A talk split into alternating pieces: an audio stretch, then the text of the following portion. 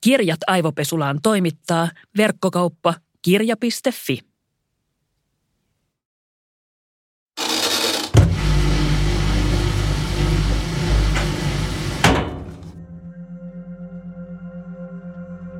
Ketun kohtaamista ei unohda. Ensimmäinen kerta, kun mä kohtasin siniketun, eli naalin sinisen värimuunnoksen, muutti mun käsityksen koko lajista. Mä astuin isoon aitaukseen ja lukitsin portin perässäni. Ensin ei näkynyt mitään, mutta sitten talon kulman takaa pilkisti kuono ja kaksi uteliasta silmää. Kun sinikettu Otto juoksi lopulta näkyviin, mun ensimmäinen ajatus oli, että tämähän on koira – Mä tapasin Oton eläinsuojelukeskus Tuulispäässä. Otto on todennäköisesti entinen turkistarhakettu. Turkistarhauksen kannatus on Suomessa todella alamaissa ja yli 70 prosenttia suomalaisista haluaisi kieltää turkistarhauksen. Mä uskon, että jos ihmiset tapaisi sinikettuja ja naaleja, niin määrä olisi 100 prosenttia. Me rakastetaan kodeissamme asuvia koiria, mutta tarhataan miljoonia samanlaisia, älykkäitä, tuntevia ja uteliaita eläimiä sietämättömissä olosuhteissa. Siniketun asemasta Suomessa vielä kummallisemman tekee se, että sen villiä muotoa naalia pyritään suojelemaan kaikin keinoin, samaan aikaan kun turkistarhat pauhaa.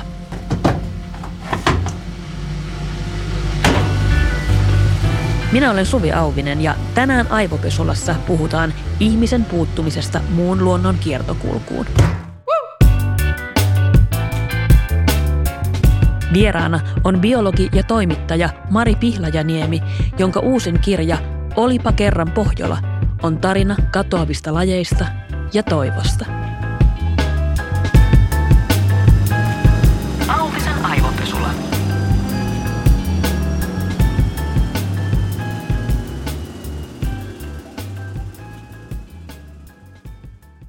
Mari, ootko sä ikinä tavannut sinikettoa tai naalia? Mä oon tavannut naalin, kyllä, huippuvuorilla. Suomessa en koskaan, vaikka kovasti olisin halunnut. Mutta huippuvuorilla mä näin ensimmäisen naalini meidän majoituspaikan takapihalla heti, kun mä saavuin sinne. Ja myöhemmin kävi ilmi, että se oli semmoinen vakiokaveri, joka kävi siellä etsimässä ruokaa roskiksesta. Minkälainen kokemus se oli? No kyllä se oli niin kuin ikimuistoinen kokemus, kun näkee jotain, mitä on aina halunnut nähdä ja mikä tuntuu vähän semmoiselta, koska naalit oli siinä vaiheessa Suomessa jo Suomesta kadonnut, niin se tuntui vähän semmoiselta niin kuin myyttiseltä eläimeltä, jotain, mitä ei tavallaan oikeasti, siihen oli tottunut, että sitä ei ole enää olemassa. Mm.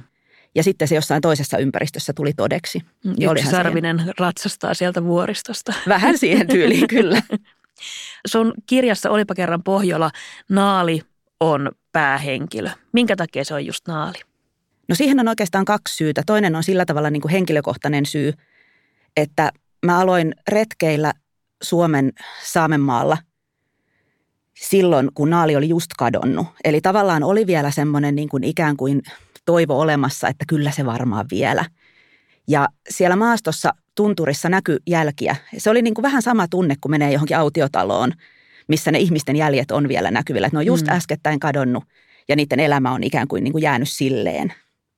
Ja sitähän alkaa silloin mielessään niin kuin luoda tarinaa, että ketä nämä tyypit oli, jotka täällä asuu ja miksi ne lähti, mitä tapahtui. Ja se jäi häiritsemään mua oikeastaan siis 80 vuodeksi.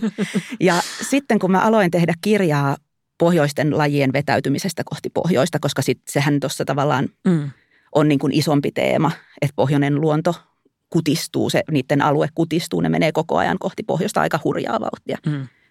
Kun mä aloin tehdä sitä kirjaa, niin mä yhtäkkiä tajusin, että naali on, niin kuin naali on riittävän vahva pieni eläin kantaakseen tämän ison tarinan omilla harteillaan.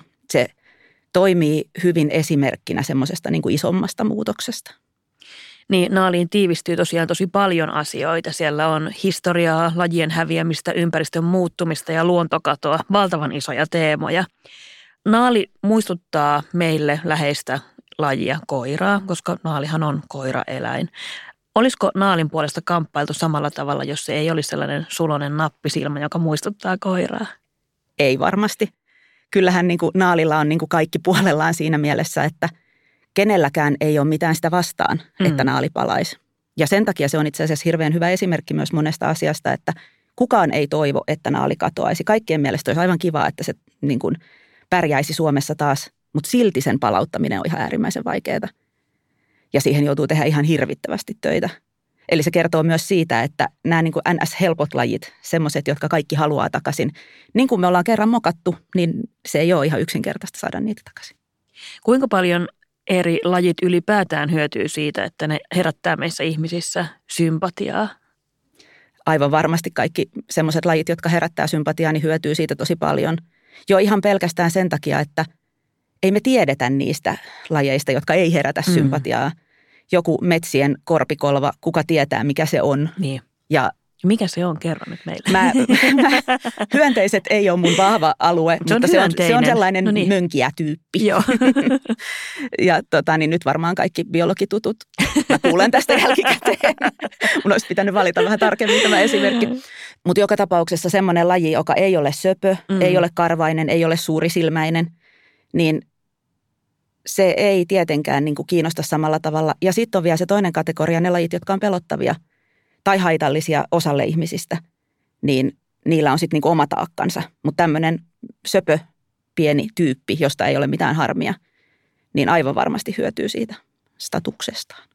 Mitä kaikkia muita esimerkkejä tällaisista söpöläisistä, jotka sitten kuvastaa jotain isompaa, sulle tulee mieleen tuolta biologian puolelta? No kyllähän nämä klassiset esimerkit, panda mm.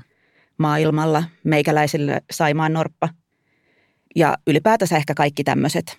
No yleensä se on se karvainen ja suurisilmäinen, Kyllä. niin se miellyttää meidän, Kyllä. meidän ajatuksia. Niin, ihmisten on helpompi samaistua muihin nisäkkäisiin kuin oikeastaan mihin tahansa muuhun elävään. Kyllä, kyllä. Mm, minkä takia me tarvitaan tällaisia yksittäisiä lajeja symboleiksi, koska kuitenkin kyseessä on koko elonkehää koskettava kriisi ja romahdus? Aika usein sen yksittäisen lajin kautta voi kertoa siitä koko romahduksesta – kaikki lajit liittyy toisiinsa. Se on valtava semmoinen niin tiheäsyinen verkko, josta jokaisesta lajista menee hirvittävä määrä säikeitä toisiin lajeihin. Ja se on semmoinen keino tavallaan niin kuin hahmottaa sitä koko muutoksen valtavuutta, että näyttää sen, että kun me tökätään tämän verkon yhtä solmukohtaa, niin mitkä kaikki kohdat alkaa heilumaan, mitkä kohdat ehkä repeilee kokonaan ja koko niin kuin kudos menee rikki. Eli sen avulla pystytään vaan niin kuin näyttämään se, mitä tapahtuu myös kaikille muille.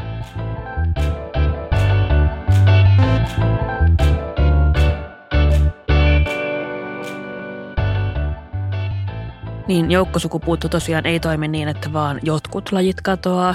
Mä oon yrittänyt selittää biodiversiteetin romahdusta esimerkiksi lapsille. Ylipäätään hirveitä, se joutuu selittämään lapsille, mutta on yrittänyt selittää sitä esimerkiksi sitä kautta, että Yleensä ne ei ole ne isot eläimet, mitkä häviää ekaksi. Yleensä siellä on tapahtunut paljon pieniä muutoksia, joita me ihmiset ei olla nähty. Sanotaan esimerkiksi, että nyt pölyttäjien väheneminen, mistä ollaan paljon puhuttu, me ei välttämättä niitä pölyttäjiä etenkään jossain Helsingin kantakaupungissa hirveästi osata kaivata, mutta totta kai siitä sitten seuraa just tämä ketjureaktio, että kun pölyttäjät vähenee, niin sitten esimerkiksi vaikka viljasadot romahtaa ja sitten kun mennään tarpeeksi monta askelta eteenpäin, niin ihminen on kyllä osa tätä ketjua. Ja tosiaan kun katoaminen alkaa sieltä pienestä ja mennään kohti suurempaa, niin vaikka siinä kohtaa kun naali alkaa kadota, niin me ollaan jo aika pitkällä. Onko naalista stressaaminen tekohengitystä, jos me ollaan jo peruuttamattomasti tuhottu se pienempi elämä ja ympäristö, joka sille naalille olisi välttämätön? Suomen mittakaavassa ne alueet, missä naali voisi vielä elää, on aika pieniä nykyään. Ja ne lämpenee koko ajan ja siellä tapahtuu koko ajan niin suuria muutoksia, että Suomessa se on tekohengitystä, Fennoskandiassa se on tekohengitystä.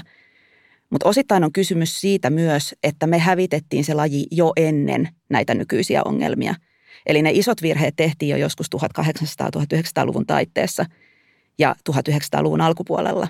Ja silloin me saatiin aikaiseksi se, että niitä naaleja oli jo niin vähän, että ne ei kestänyt enää tätä niin kuin lisäkuormaa, mikä tulee esimerkiksi ilmastonmuutoksen kautta. Ja sen takia nyt ollaan semmoisessa tilanteessa, että jos laji halutaan pitää, niin se on pakko pitää yllä tekohengityksellä, kunnes ehkä toivottavasti niitä isoja ongelmia saadaan ratkaistua.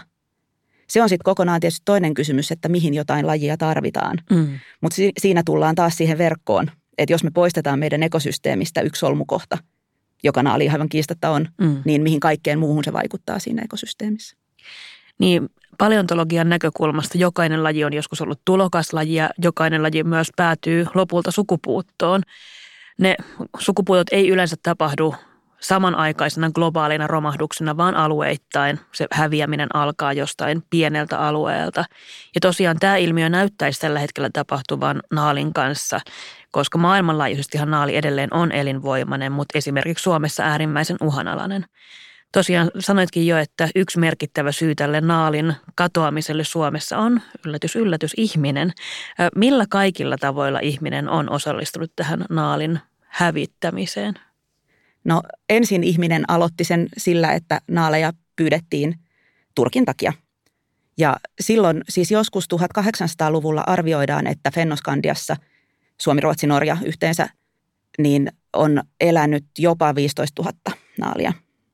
Niitä on vilistänyt silloin siis tuolla tunturialueella kaikkialla. Ja niitä on ollut niin paljon, että sitten kun aika ajoin naalille käy aina sillä tavalla, että kun naali syö tunturisopuleita ja tunturisopuleiden määrä vaihtelee aina sykleissä. Ja silloin kun tunturisopuleita on vähän, niin naalit lähtee liikkeelle. Ja näinä aikoina ne pohjoisen naalit oli niin yleisiä, että niitä saattoi siis tässä Helsingissä olisi voinut jolkotella semmoinen mm. vastaan silloin, kun oli naalivaellus. Ja niitä on havaittu tuolla saaristossa. Luonnontieteellisen museon kokoelmassa on Espoosta, Kirkkonummelta, Porvoosta mm. yksilöitä. Ja sillä niin kuin metsästyksellä saatiin se kanta niin alas, että näitä vaelluksia ei enää tapahtunut. Ja lopulta niitä naaleja eli aika suppealla alueella siellä tota, Saamenmaalla. Sitten sen jälkeen ihminen on sotkenut soppaa monella muullakin tavalla. Turismi on lisääntynyt, ihmisen vaikutus on lisääntynyt ylipäätään niillä alueilla. Siellä on kaikenlaisia maankäyttö, infrahankkeita, kaivoksia, tiet lisääntyy, kaikenlainen ihmisen toiminta lisääntyy. Mikä tarkoittaa sitä, että villien eläimien elintila kutistuu. Ja semmoiset lajit, jotka – erityisesti sellaiset lajit, jotka tarvii semmoista niin kuin rauhallisia pesimäalueita esimerkiksi, että ne ei tykkää tuottaa poikasia ihan ihmisen naapurissa, niin nehän on vähän pulassa. Ja sitten me tuotiin tämmöinen naalin iloksi tämmöinen ilmastonmuutos, mikä, mikä sotkee sen koko ekosysteemin siellä ja on sotkenut jo. Ja pohjoinen lämpenee niin valtavan paljon nopeammin kuin monet muut alueet maailmassa, että se, se on ollut kyllä se viimeinen niitti noille kylmin eläjille.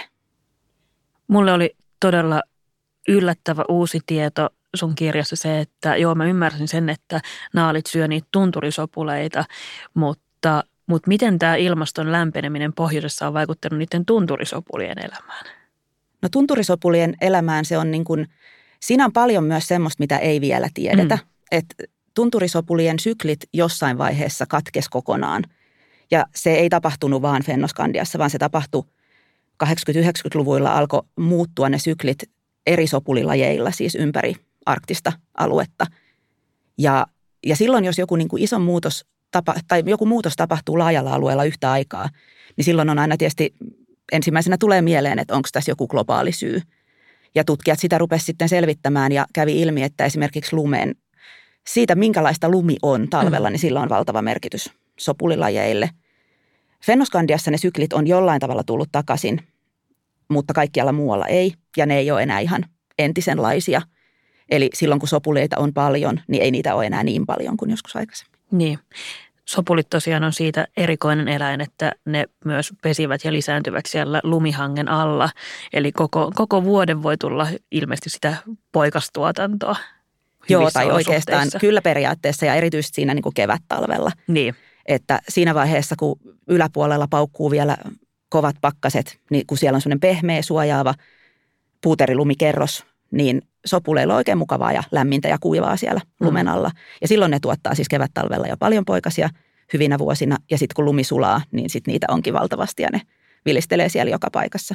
Ja sitten on potentiaalisesti naaleille ruokaa. Kyllä, ja kaikille muille. Niin, mutta sitten kun ihminen lämmittää ilmastoa, niin se lumi muuttuu vääränlaiseksi sopuleille. Sopulit ei saa enää niitä kevät-talven poikasia ja sitten tämä valtava sopuli ruokakanta häviää sieltä tunturista. Kyllä. Ja aikamoinen verkosto. Se on. Ja kaikkein syy on se, että tammikuussa ja helmikuussa ja maaliskuussa sataa vettä välillä. Aivan. Eli se on yksi pieni asia, joka sotkee koko systeemi.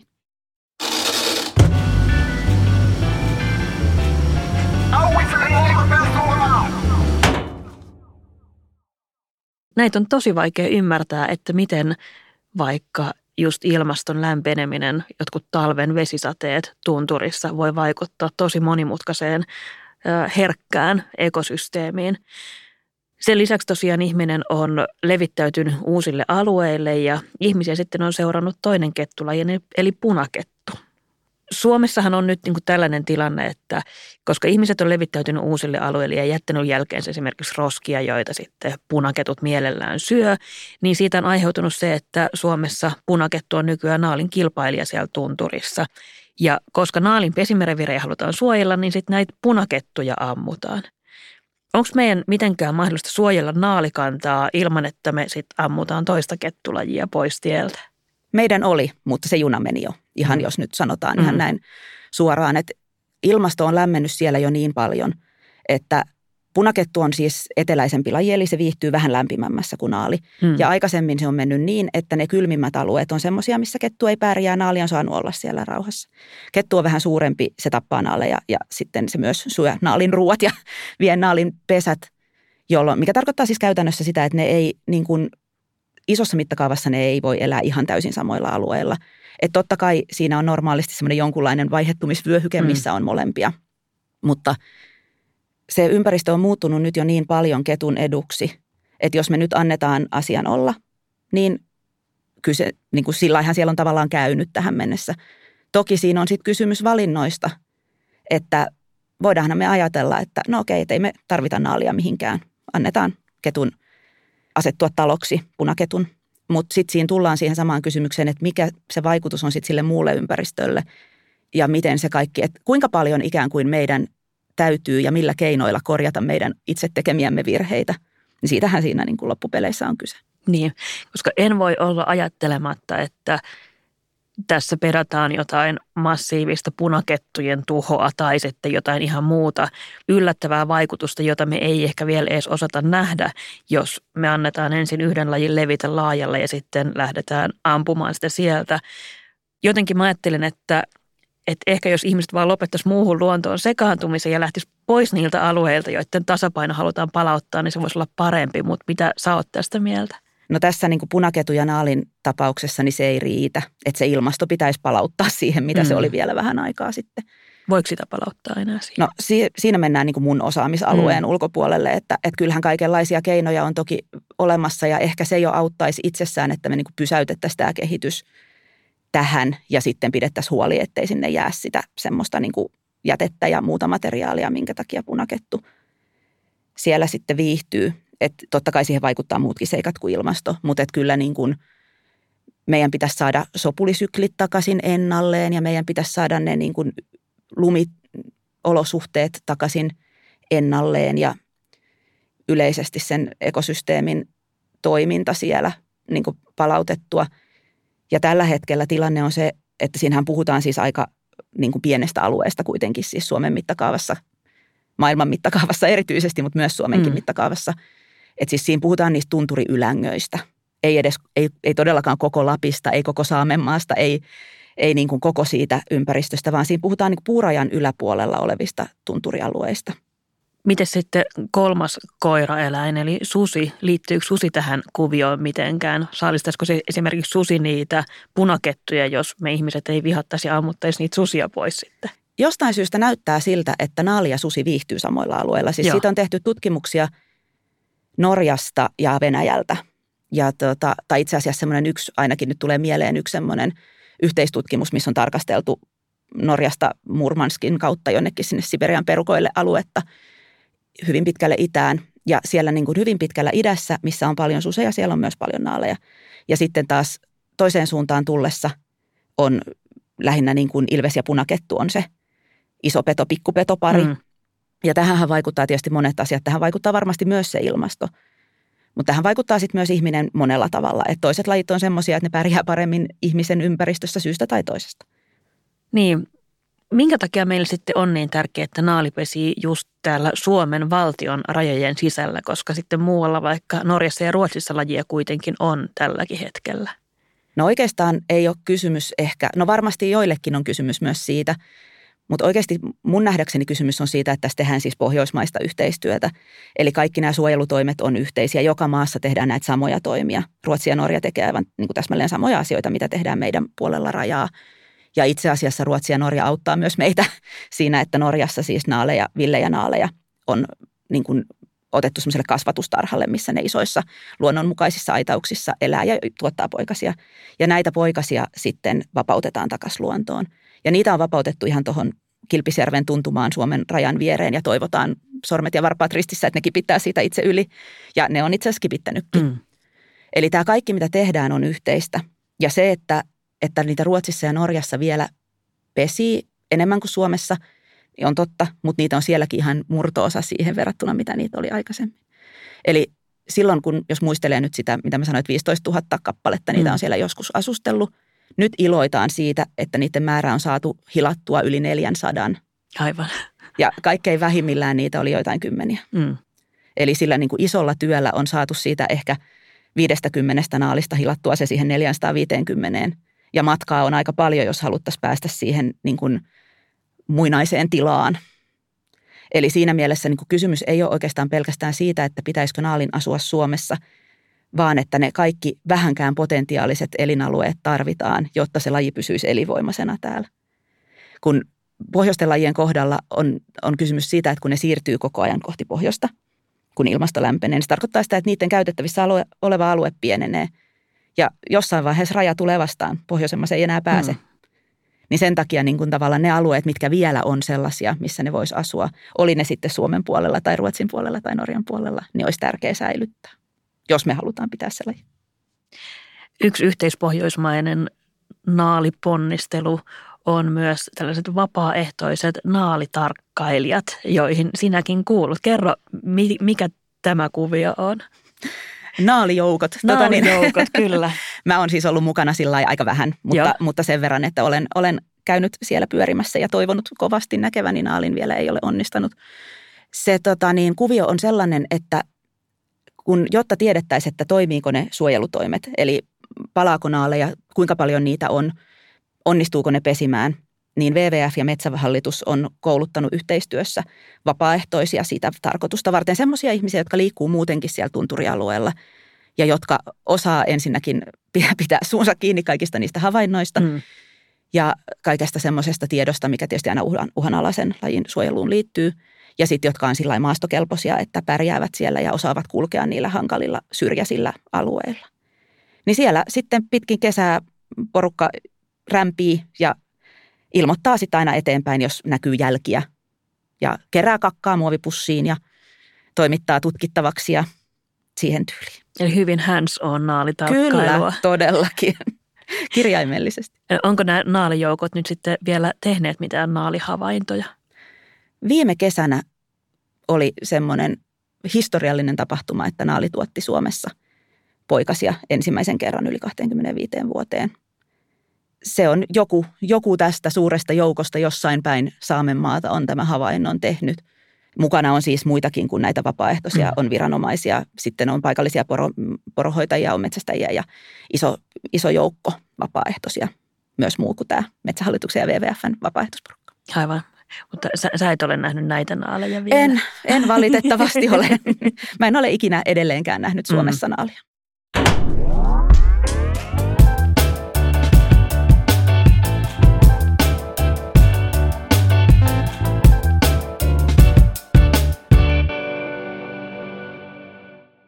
Villejä naaleja kovasti kaivataan takaisin sinne meidän tuntureihin, mutta sitten samaan aikaan Suomi on maailman suurin ketunnahkojen tuottaja.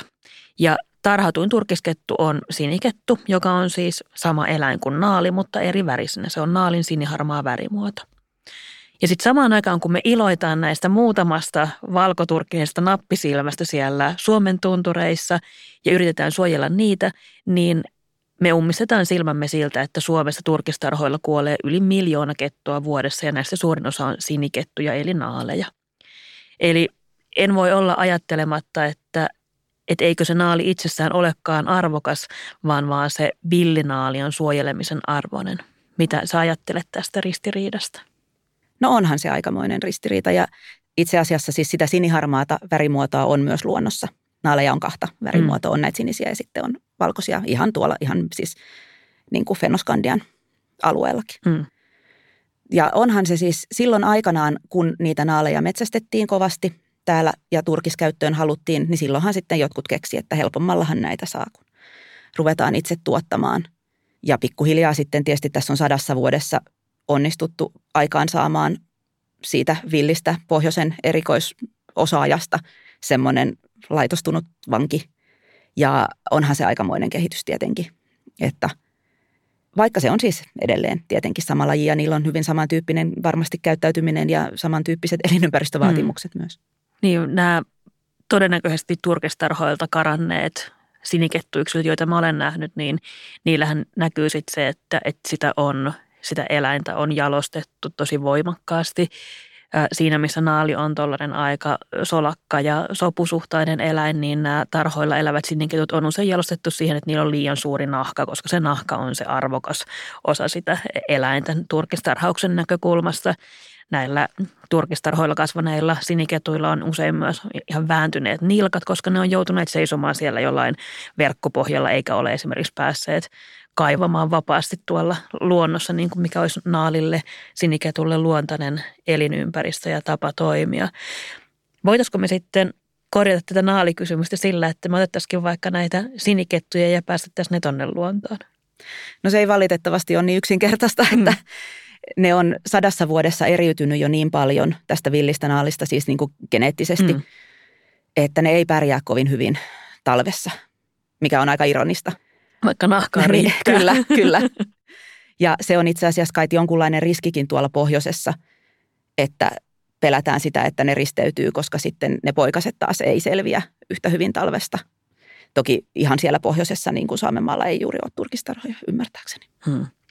Tämä Naalin paluu saamelaisalueelle myös Suomen valtion rajojen sisällä on kiistämättä tarina toivosta. Ja toisin kuin tosi monella muulla lajilla, niin Naalilla on vielä sitä toivoa siellä tuntureilla. Mä uskon, että kaikkien näiden tosi masentavien joukkosukupuutto ja ilmasto- ja ympäristötuho tarinoiden keskellä me tarvitaan tosi paljon myös niitä tarinoita toivosta. Tuleeko sulle Naalin lisäksi jotain muita hyviä positiivisia esimerkkejä mieleen siitä, että mitä siellä ympäristö- ja ilmaston puolella tapahtuu? No kyllähän se selvää on, että ne positiiviset esimerkit on aika harvassa valitettavasti. että niin kuin, niitä saa vähän etsiä. Mutta se, mikä mun mielestä, niin kuin, miksi mä ajattelen kuitenkin, että on toivoa, on se, että ihmiset on loppujen lopuksi valmiita tekemään aika paljon. Sitten jos ne tietää, että mitä pitää tehdä – puhutaan nyt siis yksilöistä, mm. niin ihmisyksilöt on valmiita näkemään ihan hirvittävän määrän vaivaa jonkun eläimen tai lajin tai kasvin eteen. Et tietysti ongelma on sitten siinä, että, että se, se yksilön valinnat ei aina riitä, että niin kuin yhteiskunnassa pitäisi tietysti purkaa sellaisia rakenteita, jotka on niin kuin haitallisia tässä mielessä ja yksilö ei aina voi tehdä niitä oikeita valintoja, koska ne rakenteet estää sitä tekemästä niitä oikeita valintoja. Siihen pitäisi puuttua. Mutta se toivo tulee mun mielestä sekä siitä niin kuin ihmisten halusta tehdä jotain, että myös siitä, että niin kauan kuin meillä on niitä lajeja jäljellä, niin ne on vielä mahdollista pitää. Että meillä on vielä naaleja vähän, mutta mm. kuitenkin meillä on vielä muitakin näitä pohjoisen katoajia olemassa. Että me, me pystytään kyllä pitämään nämä olemassa olevat, jos me niin kuin ollaan valmiita näkemään vaivaa. Mulle yksi toivoa luova iso tarina liittyy otsonikerrokseen. Silloin kun mä olin ala-asteella, niin tuntui, että yhtäkkiä puhuttiin tosi paljon siitä, että otsonikerros katoaa ja siellä on reikiä ja nyt kaikki, kaikki on kauhea ja tuhoutuu. Mutta silloin ryhdyttiin radikaaleihin toimiin otsonikerroksen suojelemiseksi ja tällä hetkellä arvio käsittääkseni on, että otsonikerros palautuu vuosisadan puoliväliin mennessä. Kyllä, ja tässä on ehkä se, että tässä niin kuin ruvettiin myös niihin isoihin systeemitason muutoksiin, että ei pelkästään sanottu ihmisille, että älä suihkuta enää juuslakkaa suihkepullosta, vaan että kiellettiin ne tietyt aineet, mitkä mm. aiheutti sitä ossonikatoa ja niin kuin oikeasti ryhdyttiin toimeen globaalisti. Mm. Eli systeemisen tasonkin muutokset on mahdollisia, jos me oikeasti vaan ryhdytään niihin. Kyllä.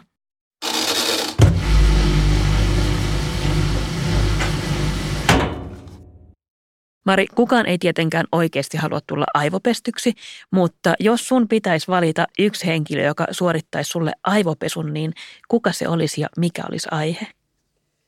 No jos mä ajattelen nyt niin kuin henkilöä, niin mä en valitsisi ihmishenkilöä, mm. vaan jos ajatellaan, että aivopeseminen tarkoittaisi sitä, että mä saisin hetken katsoa maailmaa jonkun toisen näkökulmasta, mm. niin mä haluaisin tulla jonkun eläin- tai kasvilajin aivopesemäksi. Musta olisi hirvittävän kiinnostavaa päästä katsomaan jonkun vaikkapa sen naalin silmin tai jonkun muun silmin, miten ne hahmottaa tämän maailman. Tulisin oikein mielelläni naalin aivopesemäksi. Mä lähden ehdottomasti tähän naalin aivopesuun mukaan. Mari, kiitos tosi paljon vierailusta. Kiitos, oli mukavaa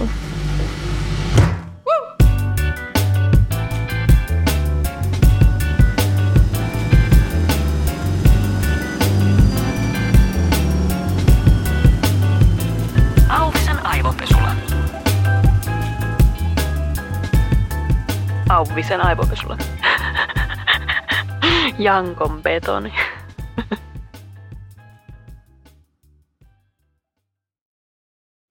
Kirjat aivopesulaan toimittaa verkkokauppa kirja.fi.